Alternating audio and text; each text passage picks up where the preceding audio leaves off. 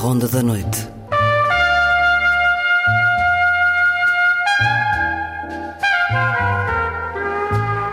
Com Luís Caetano.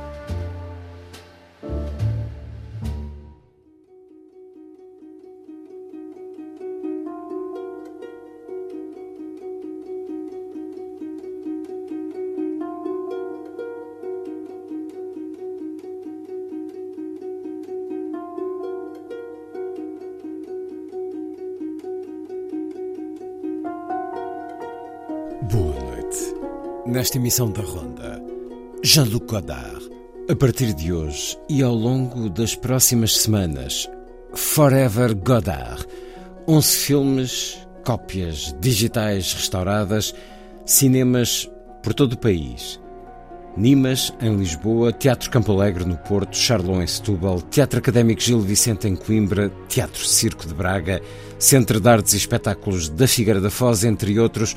Um ciclo da Leopardo Filmes ao longo das próximas semanas para reencontrar o pioneiro da Nouvelle Vague, em permanente reinvenção e revolução da estética do cinema. Brilhante para muitos, controverso para outros tantos, um símbolo de modernidade, profético de muito na arte, mas que ninguém se lembre de levar Jean-Luc Godard para o panteão, ele que quis na pedra tumular apenas duas palavras: ao contrário. Forever Godard. Vamos escutá-lo de viva voz ao longo desta emissão, no Festival de Cannes, num filme de Wim Wenders e nas memórias pessoais do principal produtor europeu de cinema das últimas décadas, Paulo Branco, tornando públicas pela primeira vez histórias de uma relação já longínqua que começou em mil novecentos e setenta e sete, quando assumiu a gestão e programação da sala de cinema Action République, em Paris, passando por convites e visitas a Jean-Luc Godard na Suíça, com Serge Daney, ou em Madrid, com Juan Carlos Onetti. Godard, nos cinemas a partir de hoje e ao longo da próxima hora, na rádio. Vai ser assim a ronda.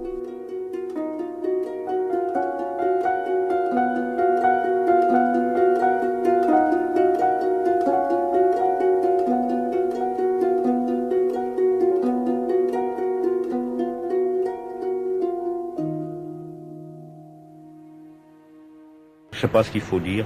Moi, je ne crois pas du reste que le cinéma influence la, la jeunesse. Ce qu'il faut essayer, c'est que ça soit plutôt la, la jeunesse qui influence le cinéma, c'est-à-dire de rester, euh, de rester plein, plein d'envie. Enfin, ce qui me surprend, par exemple, au, par rapport, euh, dans mon second film, par rapport au premier, c'est que, euh, enfin, je suis déjà plus fatigué. Enfin, fatigué, je veux dire, euh, déjà, il y a beaucoup de choses que... C'est difficile, je ne sais pas comment dire. Fatigué, enfin je veux dire, j'aime, j'ai l'impression d'aimer moins le cinéma que, qu'il y a un an. Uniquement parce que j'ai fait un film et que ce film a plu et comme ça. Alors je souhaite que mon second déplaise énormément et que ça me donne envie de faire du cinéma de nouveau. Parce que c'est, c'est ça l'esprit de contradiction dont je vous parlais, si vous voulez. Là, les gens me font totalement confiance, alors euh, j'espère que je vais les décevoir. Comme ça, ils me feront plus confiance et... Et j'aime mieux travailler avec des gens qui me, contre lesquels il faut lutter.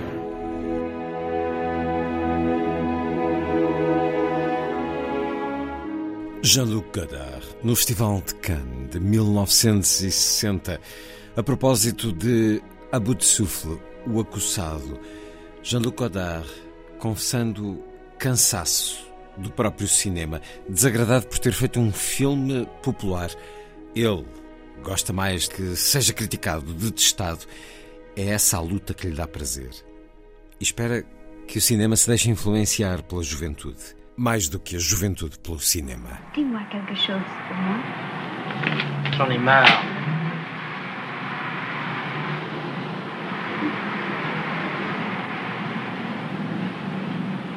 It is the evening of the day. I sit and watch the children play.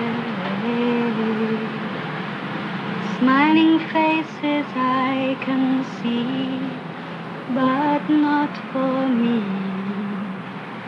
I sit and watch as tears go by. My riches can't buy everything. I want to hear the children sing. All I hear is the sound of rain falling on the ground. I sit and watch as tears go by.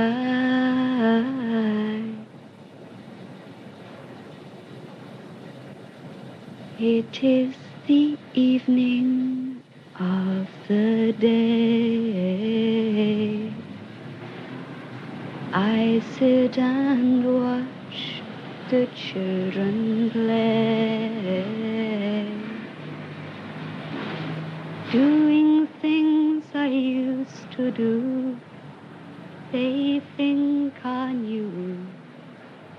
I sit and watch as tears go by. Tenez, voici l'adresse que vous m'avez demandé.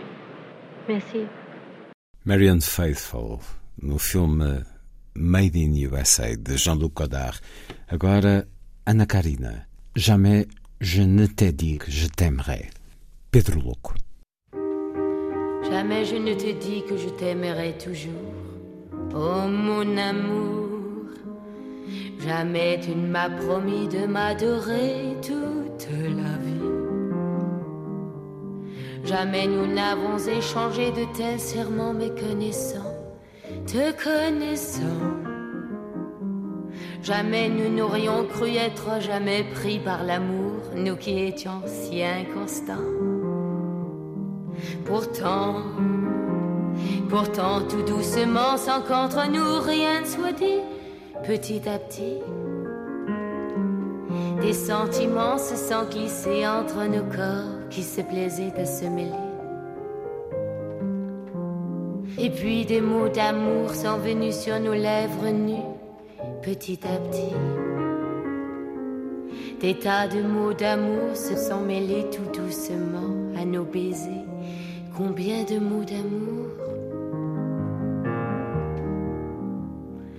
Jamais je n'aurais cru que tu me plairais toujours, oh mon amour. Jamais nous n'aurions pensé pouvoir vivre ensemble sans nous lasser, nous réveiller tous les matins aussi surpris de nous trouver si bien dans le même lit, de ne désirer rien de plus que ce si quotidien plaisir d'être ensemble aussi bien.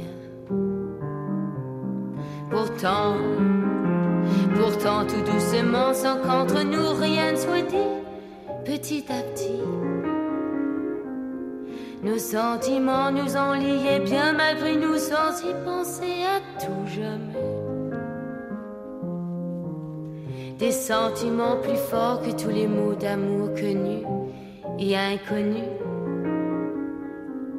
Des sentiments si fous et si violents, des sentiments auxquels avant nous n'aurions jamais cru.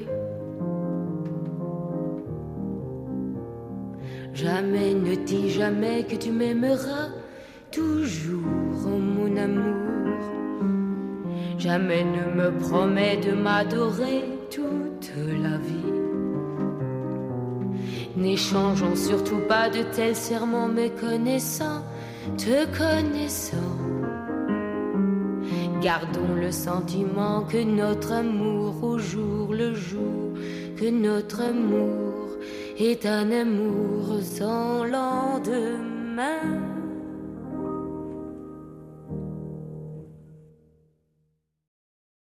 Cão amarelo nunca antes visto, por vezes irritante, articulação desvertebrada, composta pela lógica da ilógica racional, cuja inspiração, superada por ventos de gênio e impulsos de frio instinto, onde o amor se perde na razão do irracional e onde a vida se refaz em imagem, escolhida e rodada, ora queda, ora mexida, por tal ordem imprevisível, que dá um cinema sem par, chamado Godard.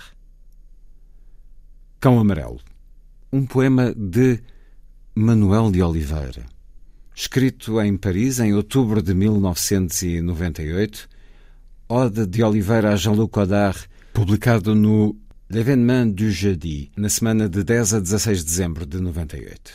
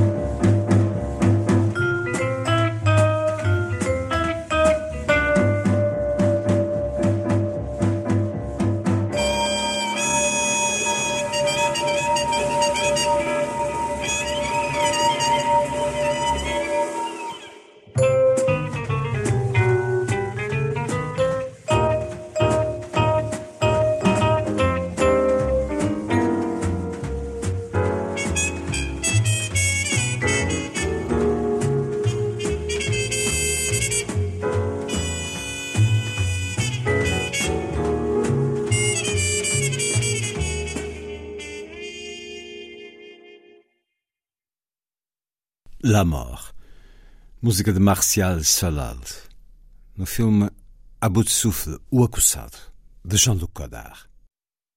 onze filmes de Godard, Forever Godard, a partir de hoje, em salas de cinema por todo o país, num ciclo da Leopardo Filmes, O Acusado, Alphaville, O Desprezo, Made in U S A, Pedro Louco, Uma Mulher é uma Mulher, Detetive, Valha-me Deus, O Soldado das Sombras, Alphaville. Jean-Luc Godard, que conheceu em mil novecentos e setenta e sete, Paulo Branco, bem-vindo uma vez mais à Antena dois. É uma relação que vem de longe, uma relação com muito de controverso, com uh, muitos embates, mas um grande respeito mútuo. Paulo Branco, que nesse ano de setenta e sete, a cinco de outubro, assume a gestão e programação da sala de cinema Action République, em Paris, e vai com o crítico de cinema Serge Daney à Suíça para pedir a Jean-Luc Godard autorização para um ciclo, já então dedicado aos seus filmes, e é o primeiro de muitos encontros e de muitas histórias. Fale-nos da sua relação com Jean-Luc Godard, Paulo Branco. A minha primeira ideia era, tinha tido duas ou três, mas a primeira ideia que eu tinha tido era mostrar os filmes do, do Godard, que na altura eram absolutamente invisíveis, que era o período militante dele, quer dizer, o Van Dest, o Pravda, o não sei o quê, estavam completos, e que já era isto que ele tinha feito no, na altura maoísta dos anos sessenta e oito, sessenta e nove, setenta, mas isto já tinham passado seis ou sete anos e eram completamente invisíveis em... em... Então, mas a Paris cultural não, não os mostrava? Não, havia muita coisa. Paris, o, a mim o que me deu gozo na altura e a, o grande desafio era tornar aquela sala uh, talvez um, uma sala diferente num Paris onde toda a gente pensava que tudo passava. Descobri coisas, e foi o que aconteceu, não é? Que... Uh, mostrar que havia muito mais coisas ainda que Paris não tinha conseguido passar. Portanto, ser algo, algo diferente. Era, sempre foi aí a minha aposta. Aí já era uma aposta precisa. Aí era diferente. De aí, conhecedor, de experiente também já. Ser diferente do que, mesmo na cidade como Paris, fazer algo de diferente que todas as salas fazem.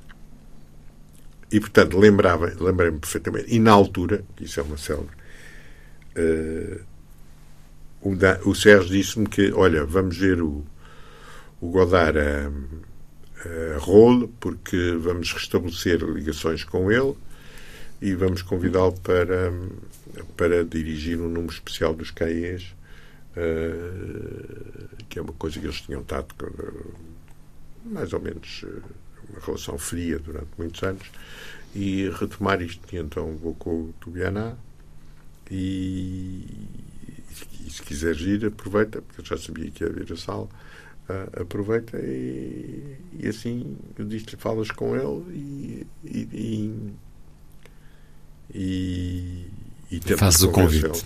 E então e eu decido ir. E entretanto, como havia uh, eu tinha-me lembrado de fazer uma coisa sobre o cinema suíço, porque tinha havido aquele todo movimento Tanner, Souterra, Goretá, e também nos documentários havia coisas importantes como o Richard Lindau e tudo isso. Havia todo, todo um movimento no cinema suíço que Que em, que em Paris, não tirando a, a, não conheciam conheciam aqueles mais evidentes, a Salamandra, coisa isso, mas havia muita coisa, o Francis Rosser, tudo isso que não que Paris, muitos desses filmes nunca tinham visto. Portanto, vamos a, a, a Rol, e eu depois à volta para em Geneve para estar com o Tanner. Vamos a Rol e, e pronto, eles, foi a primeira vez que penso que o Sérgio foi a Rol, e eu também, depois voltei lá várias vezes, e, um, e então o Godard mandou-nos, marcou-nos encontro num pequeno café, não é? E, para almoçar, e não estava, conhecia ainda. Estava previsto, não, a primeira vez, estava previsto uh, ficarmos lá, uh, porque eles uh, pensavam que que podia demorar e, portanto, íamos ficar lá. E o almoço foi tarde. Nem sei se foi almoço. Agora eu penso que foi almoço. E a gente pensava que ele morava num... E, e tivemos, almoçámos e, e um almoço, epá, naqueles cafés em que se come purê frito ou coisa assim, daquelas coisas assim, o mais arranjo que houver, quer dizer, não há nada... Não. O Jean-Luc é assim, quer dizer, ia... Por isso é que houve o célebre escândalo quando ele veio a Portugal, não sei se sabes, mas conto, conto, conto depois. E depois estivemos lá e, epá, e para mim foi das coisas mais difíceis, porque os silêncios eram enormes. Podia-se estar dez minutos sem ninguém abrir a boca. O Daney com isso sentia-se que tinha um prazer nisso, de criar assim, quer dizer, à espera que... E depois falavam e passaram mais dez minutos, havia ali uma espécie de silêncio que para mim, latino, uh, como é que se diz, uh, era, quer dizer, um almoço daqueles para mim foi então, e não, aterrador. E não dava dinamismo à conversa? E eu nada, está quieto, como é que eu dava também? Jovem que nós procura adaptar-se e aprender. Estamos, não é? Quer dizer, eu não ia ali, e ainda por cima o que era importante naquilo era, eu era um apêndice, como sim, se diz, quer dizer, era, eu ia lá. O mano a mano era entre eles. Era entre Mas eles. Isso tinha muito a ver já com a personalidade do Godard? Epá, eu tive relações com eles tão estranhas e tão diferentes que depois, depois também já te conto logo a seguir o, o meu segundo encontro. Mas, quer dizer, eu fiquei com aquela ideia que nunca mais vou estar em frente deste senhor, porque aquilo não é... Apesar de tudo o que eu admiro nele, isto é um personagem, quer dizer, daqueles que... Muito difícil. Que é absolutamente impensável. Epá, e realmente, como sempre, durante esses anos... O, as pessoas, ele intimidava, só a presença dele intimidava isso tudo, não é? O Tubiana também, esse estava super intimidado, não, eu não. E eu estava, pronto, à espera da oportunidade de poder, no final, falar um pouco na, fazer na o convite da, da, dessa, dessa coisa. E foi o que aconteceu, quer dizer, mal, quase no final do jantar e tal. O Sérgio disse, ah, é que o, o Paulo... Tem uma proposta. Tem uma proposta, fazer. etcétera. Tinha estado em contato com ele, parece-me, quando foi das semanas Caías, porque eu passei o I C I R. Portanto, já não me lembro se já tinha tido algum contacto, mas só... telefónico ou isso, sem ser presencial. O Paulo vai abrir uma sala, eu gostava de falar contigo. Eu perguntei, ele disse lá, ah, sim senhor, eu vou pôr os filmes à disposição. E vou pôr, sim senhor, eles não passam há muito tempo. Eu não... Ele também não queria que eles fossem difundidos durante esses anos todos. Era, uma, uma, era mesmo ele que não queria. Que era para... e, hum. um... e não havia um cachê?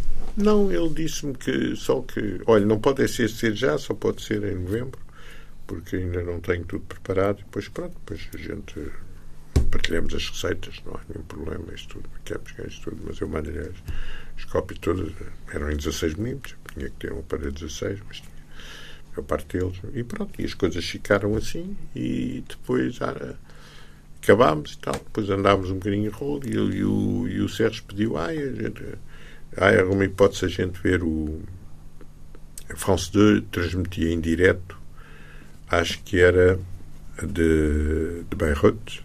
Portanto, isto deve ter sido em junho, julho, hum, Beirut, é durante o Festival de Beirut. O a Lulu do Alban Berg, com o Chéreau e o, e o Boulez. E eles queriam ver. Acho que era a Lulu do Alban Berg, não era, não era a tetralogia, acho que era. E então, ah, então venham lá à casa e tal. E a gente descobriu que a casa dele era numa ruazinha paralela, que logicamente não se via o lago, não se via nada, virado assim, estilo, né? numa, num sítio sem, pronto, sem piada nenhuma. A gente pensava que ele tinha uma casa que desse claro. Para o lago. A altura do nome. Do nome, ok. Não. E então, olha, deixamos lá ver o, o, a, a transmissão. Da Lula. E ele foi para, o, para, outro, para outra parte ver um jogo de ténis. Depois aparece. Isto é o meu primeiro encontro. O segundo encontro com o Godard também é um encontro muito curioso, porque é pouco tempo depois ao Festival Roterdão, em janeiro, portanto, neste caso de setenta e oito, penso eu, e vou ao Festival de Roterdão e aí está um filme, de o último filme que o Nicolas Ray tinha feito com os estudantes, chamado We Can't Go Home Again, que passou lá, apresentado pela, pela viúva dele, que era uma uma miúda na altura, não é? Tinha, bem, tinha menos de cinquenta anos que ele, portanto devia ter vinte e tal anos, ou trinta, e, que, e ele apresentou, mas ela apresentou aquilo como se o filme não tivesse acabado ainda, tivesse uh, um work in progress. O Nick já tinha, já tinha morrido. Eu vi o filme e achei o filme absolutamente... Uh, não é for, fora de comum, era realmente algo de novo na, na cinematografia do Rei, de certeza, e também na... Era um filme quase experimental, mas era um filme uh, uh, fortíssimo. E, um, e ela andava a tentar arranjar financiamentos para, para acabar o filme. Para, segundo ela, uh, acabar o filme. E eu disse-lhe, então, pô, e, e convidei-a, porque é que não vens a Paris? Mostramos o filme no République, fazemos uma sessão no République só, e é uma maneira também, e depois eu talvez falo de... Falo nisto ao António Pedro Vasconcelos, que adora o, o Nicolas Ray, portanto, para ele falar na Gulbenkian e não sei o que, não sei o que mais, e pronto, e convencia a vir a Paris mostrar o filme. E venho no comboio de, entre Roterdão e, e, e Paris, com ela e com a cópia. E uh, à saída do comboio, na Gare du Nord, uh, vejo o Godard também sair do mesmo, do mesmo comboio. E de repente o Godard vem e dirige-se a mim, disse ao Paulo, e não sei o quê, é a Susan que está contigo, é, é, é a viúva do Nick Ray, é. Ah, eu, eu gostava imenso de, de vos convidar a almoçar. Pai, eu fiquei apavorado, fiquei assim, mais um daqueles almoços. Silêncio. Palavras de almoço. Fiquei apavorado. Mas não, não podia dizer que não, não é? Quer dizer, e disse-lhe, está bem, Jean-Luc, então temos de almoçar, quando é que? Ah, amanhã podem almoçar, ali na... na Plaça Almada e na, numa das brasseries, para já, já era uma brasserie normal, já não era coisa. E, um, e, e então fomos, no dia a seguir, a, a Susan e, e eu e o, e o Godard fomos almoçar juntos. Epá, e o almoço foi... Foi, epá, foi super agradável. Era, realmente, ele era um doutor Jekyll e mister Hyde. É, hum. é incrível. A presença feminina ajudou? Não, não? Ajudou. Ele estava, sobretudo, não é a presença feminina que ajudou, é a admiração que ele tinha pelo Nick Ray. Portanto, o que ele queria era falar muito com ela sobre o Nick Ray, sobre, sobre como é que o filme tinha coisa, o que é que tinha. E foi, portanto, uma conversa. Ela não era, não quer. Ela, uma certa altura era, tinha sido estudante dele, parece-me, não é? Uhum. Portanto, tinha, mas não era uma pessoa que falasse do Nick Ray tão bem como poderia falar uh, um pessoas... Um crítico. Um, conhecido, okay. Mas foi muito agradável. E depois comigo também começou-me a perguntar, e a sala, como é que estás a desenrascar, como é que isso acontece, como é que fazes isso, como é que tal, como é que dá. E eu comecei-lhe a contar olha, o que fazia, o que não fazia e tal. Isto foi antes ainda de ter passado o Civoadeu na, na coisa, nas semanas que aí. Isso ajudou depois a poder fazer essa operação também. Foi super agradável. Vamos para aí uma hora e tal à conversa, ou duas horas, foi assim uma coisa que eu nem dei pelo tempo. E era uma altura também que ele era muito mais sincero do que foi agora nestes últimos anos, em que aquilo já era um pouco uma... Persona. Uma persona e, sobretudo, com as pessoas já... Ele já, já, já, já jogava muito com as pessoas, no sentido de... de sentia, sentia, sentia-se muitas vezes que não havia aquela sinceridade que havia na altura hum. nas relações dele com as pessoas. Encontraram-se mais vezes? Muitas vezes. E, e portanto, aí... criámos uma relação e tivemos um conflito enorme quando houve uma tentativa de produção. Isso também posso contar a seguir, que foi uma, é uma bela história. Foi realmente super agradável, foi isso tudo, e de tal maneira que eu depois cheguei a trazê-lo quando foi a, a Portugal. Não, ele tinha, ele tinha vindo uma vez convidado pela Cinemateca a Portugal hum. e tinha sido um escândalo porque foram buscar os cineastas todos ao aeroporto, foram esperar e levaram-no para o Gambrinos, julgando que começaram todos à, à antiga portuguesa, uma grande jantarada todos e não sei o quê, deixaram-no no hotel e no dia a seguir de manhã, quando o foram buscar ao hotel, ele já não estava, tinha sido embora, e não pôs os pés na Cinemateca nem nada, tinha sido embora. Então, mas...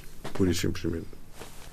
É preciso não conhecer o Godard, quer dizer, o Godard não, não, é não vem aqui para... Não, jantaradas. Não é para jantaradas e aquilo, e no Gambrinos, e não sei o quê, etcétera. Quer dizer, é preciso estar completamente fora da Bom, gente e aquelas conversas que deviam ser e cada um a querer valer isso, cada um a querer ser, talvez, a mostrar que conhece melhor a obra dele que o outro, e essas coisas todas. São coisas que com, com o Jean-Luc isso nunca, nunca funcionou. E, portanto, ficou célebre essa vinda dele e no dia a seguir de manhã vão buscá-lo para ir à Cinemateca e para se fazer a coisa, e eu, entretanto, sem dizer nada, foi-se embora. Acabou. Ficaram todos. E essa sua questão de produção com ele? E depois, a certa altura, ele veio cá também, numa altura em que eu acho que foi a semana dos Caieias, ou não sei se não foi, mas ou eu estreiei um filme, e ele, ele aceitou vir cá, e lembro-me perfeitamente que, de repente, eu fiz duas ou três conversas com ele, com os jornalistas, com conferências de imprensa. E as pessoas estavam aterradas sempre, as pessoas tinham realmente, porque ele é de uma... Pá, intimida. intimida. Intimidava. E era incrível, porque realmente era preciso estar à altura, porque se tu, como moderador, ou qualquer jornalista que fizesse uma pergunta que fosse, Parva. ele era absolutamente... Ou abandonava as coisas, ou aquilo era uma flecha logo, em duas palavras, ficavas absolutamente... E, e o problema cá, eu lembro-me que uma das conferências com ele, ninguém lhe fez nenhuma pergunta, era eu que fiz um diálogo com ele o tempo todo. Tal era a... A, a intimidação. A intimidação. E pronto, e, e por acaso até correu bem, quer dizer... E... e mas foi, lembra-me que foi dos momentos em que eu digo assim mais difíceis, que eu digo assim, mas como é que como é que mas alguma vez trabalhou como produtor com ele?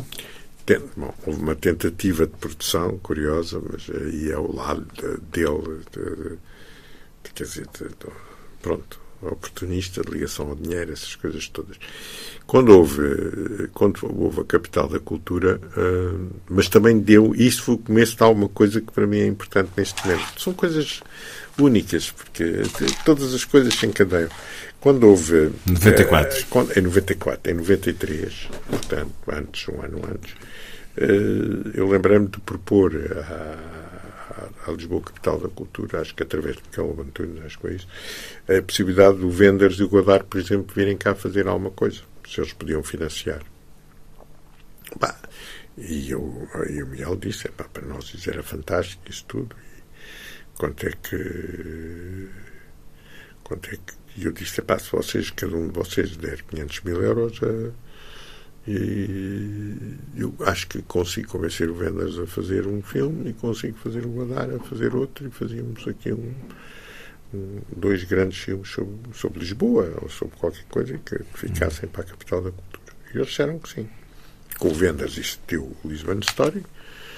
Ele só me pediu, a única coisa que me deu ao Paulo, disse para mim, desde o momento que eu agora estou numa fase musical, eu tenho que fazer qualquer coisa para a partir um... do som e do coisa. E foi, um então, grupo musical. Arranja-me um grupo musical e foi aquela coisa. Os Madres de Deus. Os Madres de Deus e depois pronto, foi o, o Lisbon Story.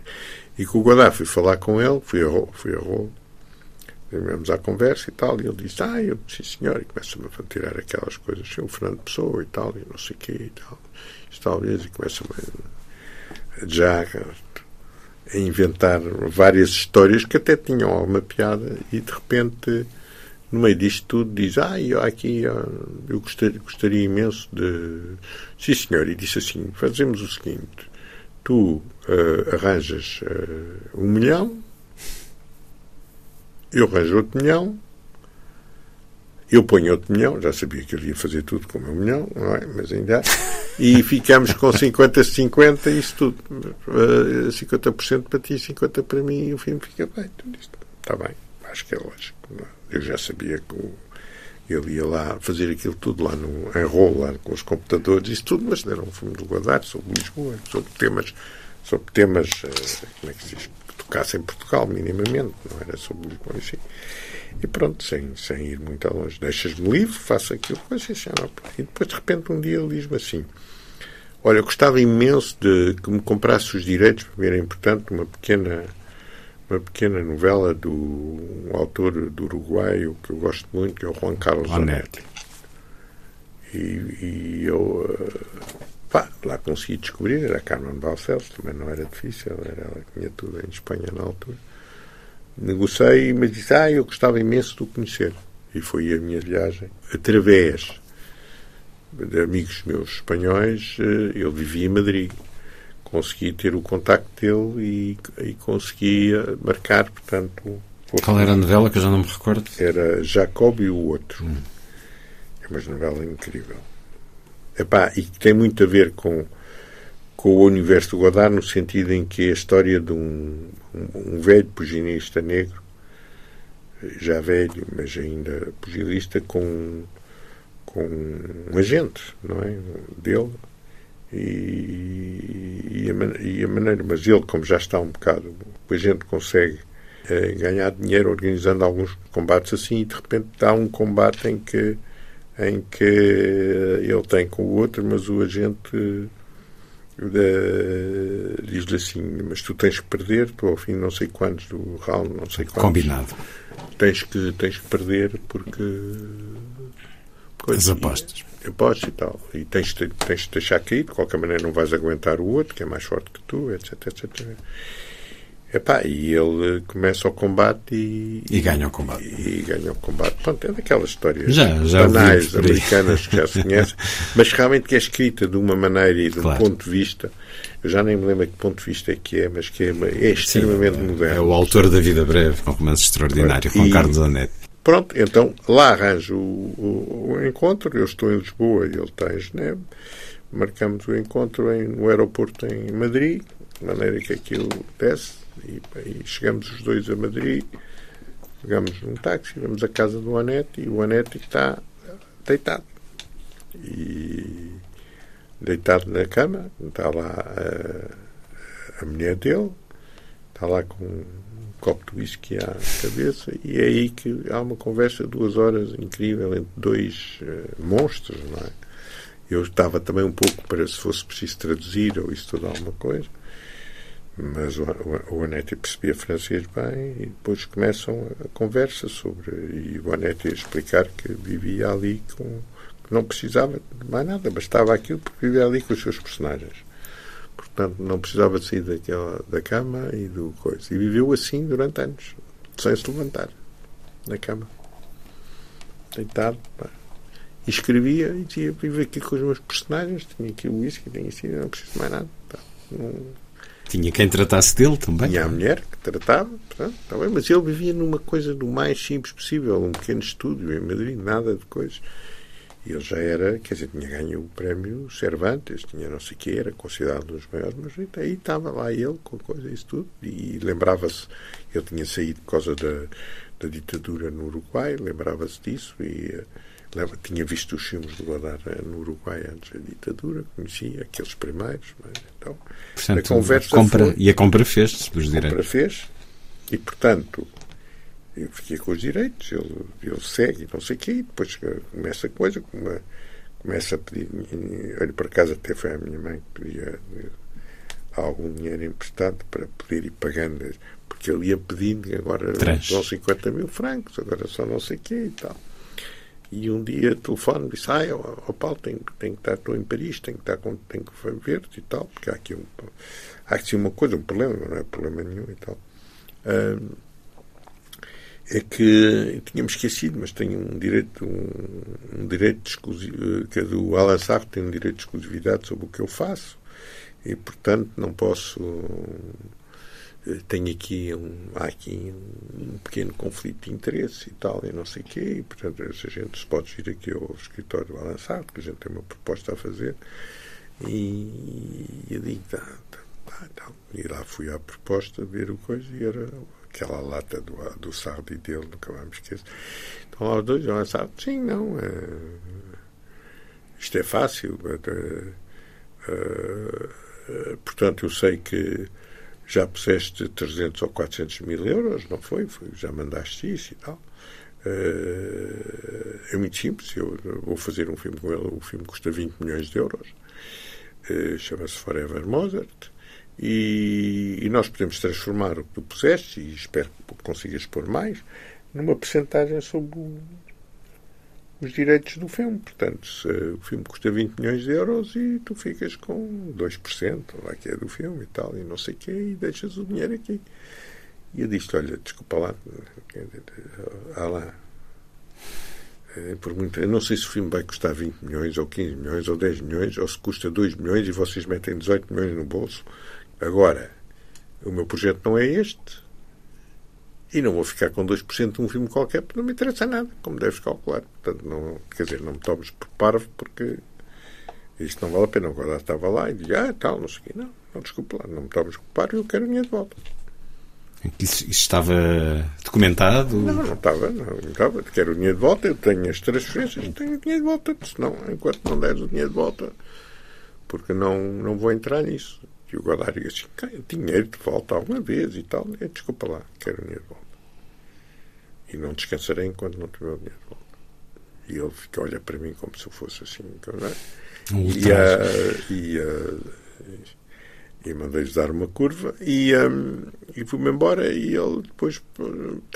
ah, mas eu posso ficar com os direitos do... do quer dizer, a opção de direitos, não era os direitos do Onetti. Isso eu posso dar, a opção de direitos do filme, do, do livro. Do... Agora, a minha de volta é que isso aí não coisa.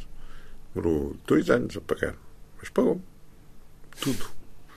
E um dia depois, esses dois anos, normalmente a relação era outra, tensa. E um dia, passados uns anos, ele dizia assim: não, Paulo Branco e tal, até que fui o único que eu tive que devolver dinheiro, nunca na minha vida me tinha acontecido.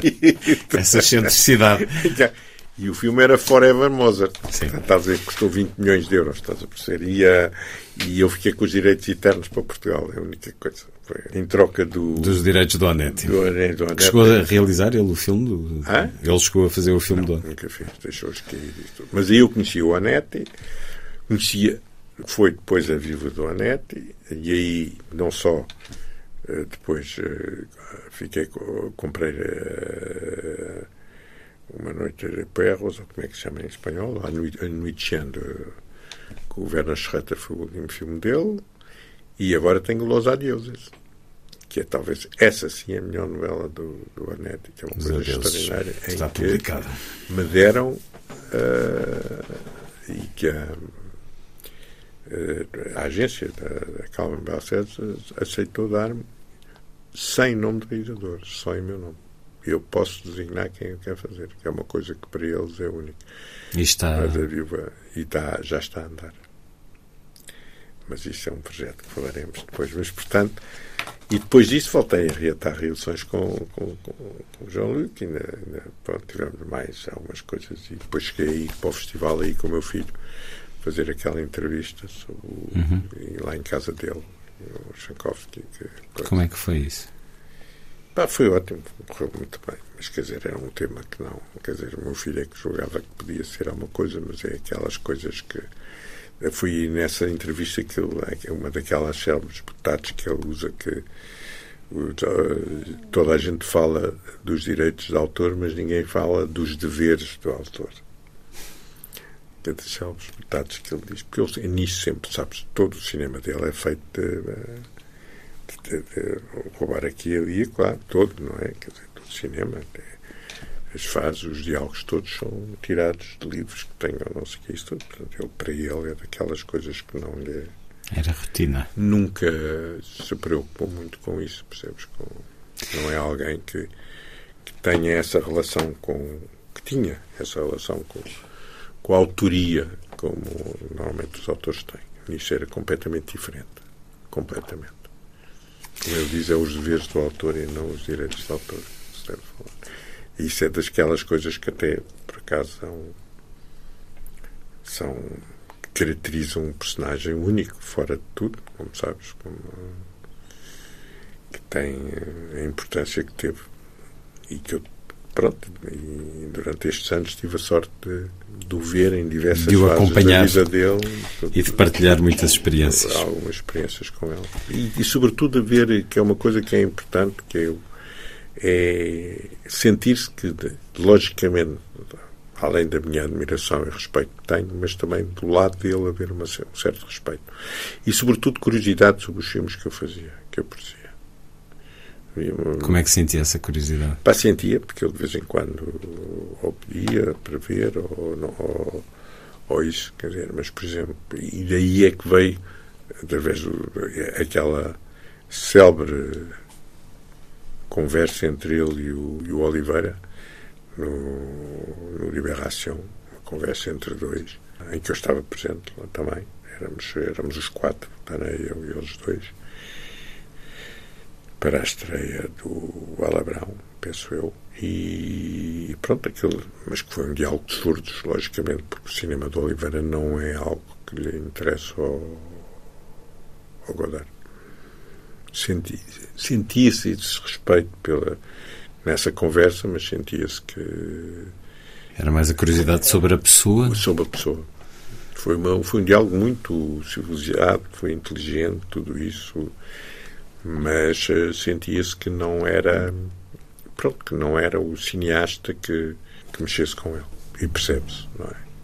E pronto, e, e depois isto é um encadeado um encadeado que nos deu muitas histórias aqui partilhadas publicamente pela primeira vez, assinalando também este ciclo da Leopardo Filmes, Forever Godard, a partir de hoje em salas de cinema por todo o país, que convida à revisitação deste grande nome do cinema. Revisitação para uns, esperemos que para muitos, mais jovens em particular, seja uma descoberta. O produtor Paulo Branco, muito obrigado por esta partilha da sua relação com Jean-Luc Godard.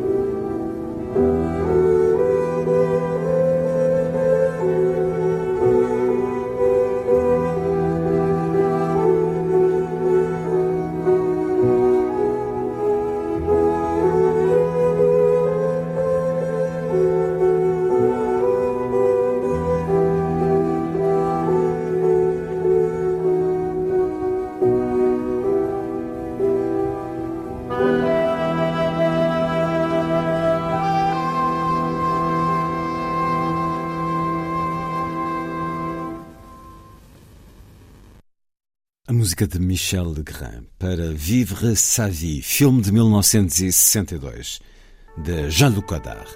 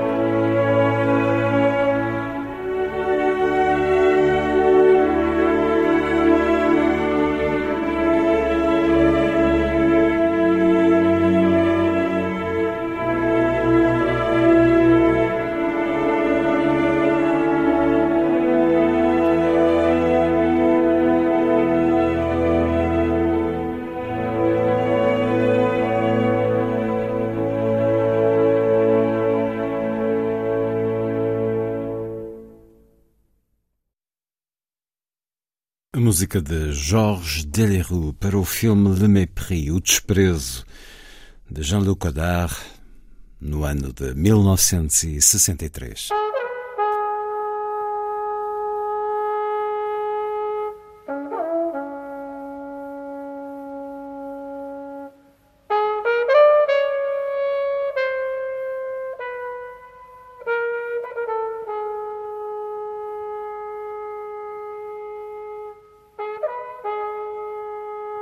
O cinema, tal como o conhecemos, vai desaparecer rapidamente na idade adulta e será substituído por outra coisa.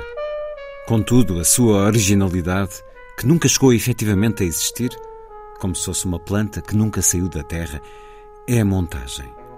A geração do cinema mudo ressentiu-se do choque e falou bastante. Por que motivo o cinema foi inventado a preto e branco? Podia perfeitamente ter sido inventado a cores, a cor já existia. Diria, à minha maneira, que a partir do momento em que roubámos à vida a sua própria imagem, em que a representação passou a ser um roubo, foi preciso vestir o luto. Inventou-se, portanto, o cinema a preto e branco, uma vez que estávamos de luto pela vida. Quando falo em operação mortal da criação, não é uma expressão minha. Depois os primeiros Technicolors adotaram a cor de agência funerária. Essas cores horríveis, vermelho acastanhado, quando já existiam Bonnard, Matisse ou Delacroix, não vem por acaso. Foi essa ideia de luto profundo, de dívida em relação à vida que o cinema levou consigo. Não sou cristão, mas quando leio escritos de São Paulo que dizem que a cor virá com a ressurreição, trinta anos depois da montagem, começo a perceber. Para mim, a montagem é a ressurreição da vida. A filmagem não tem esse período de ressurreição, visto que para haver renascimento é preciso haver sacrifício e morte.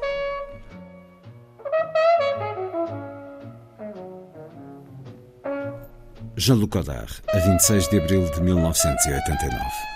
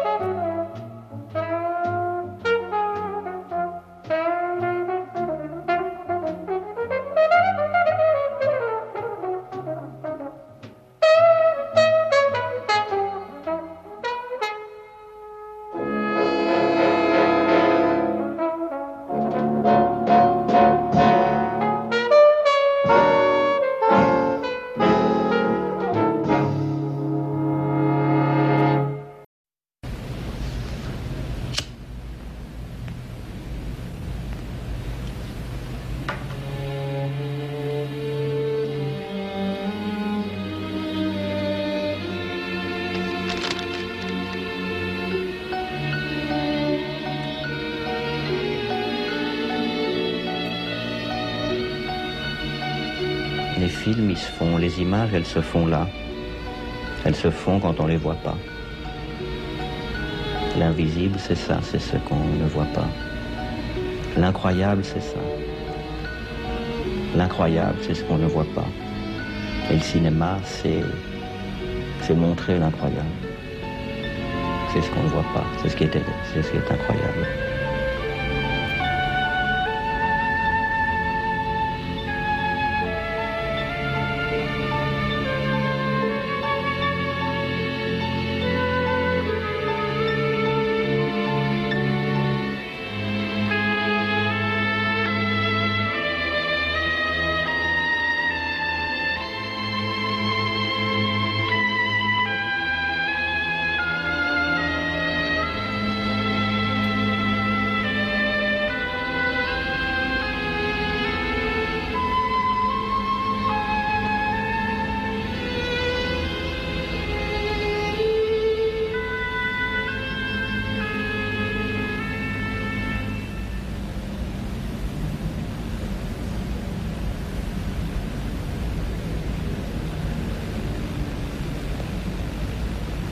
fait, là je suis devant la caméra.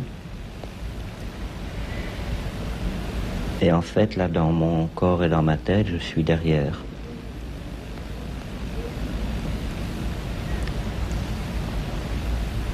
Mon pays, c'est l'imaginaire.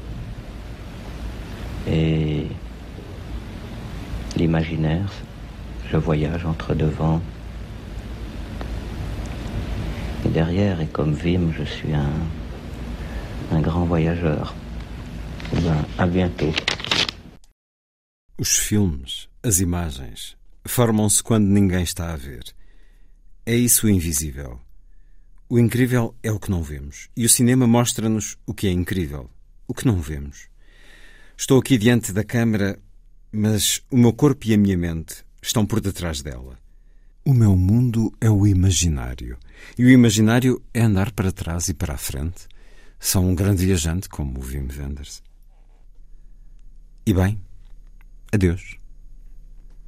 Jean-Luc Godard, no filme Quarto seiscentos e sessenta e seis de Wim Wenders. Jean-Luc Godard, nesta hora da ronda, e em salas de cinema por todo o país. Forever Godard, a partir de hoje, um grande ciclo da Leopardo Filmes. Está feita a ronda, assim. Obrigado por estar com a rádio. Boa noite.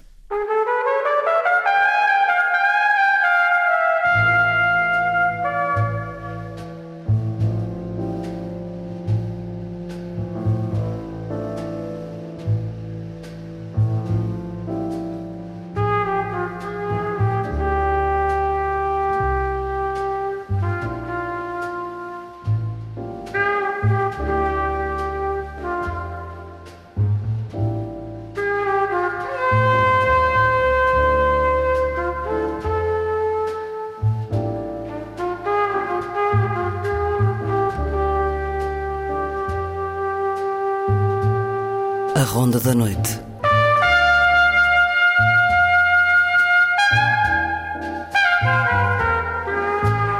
Com Luís Caetano.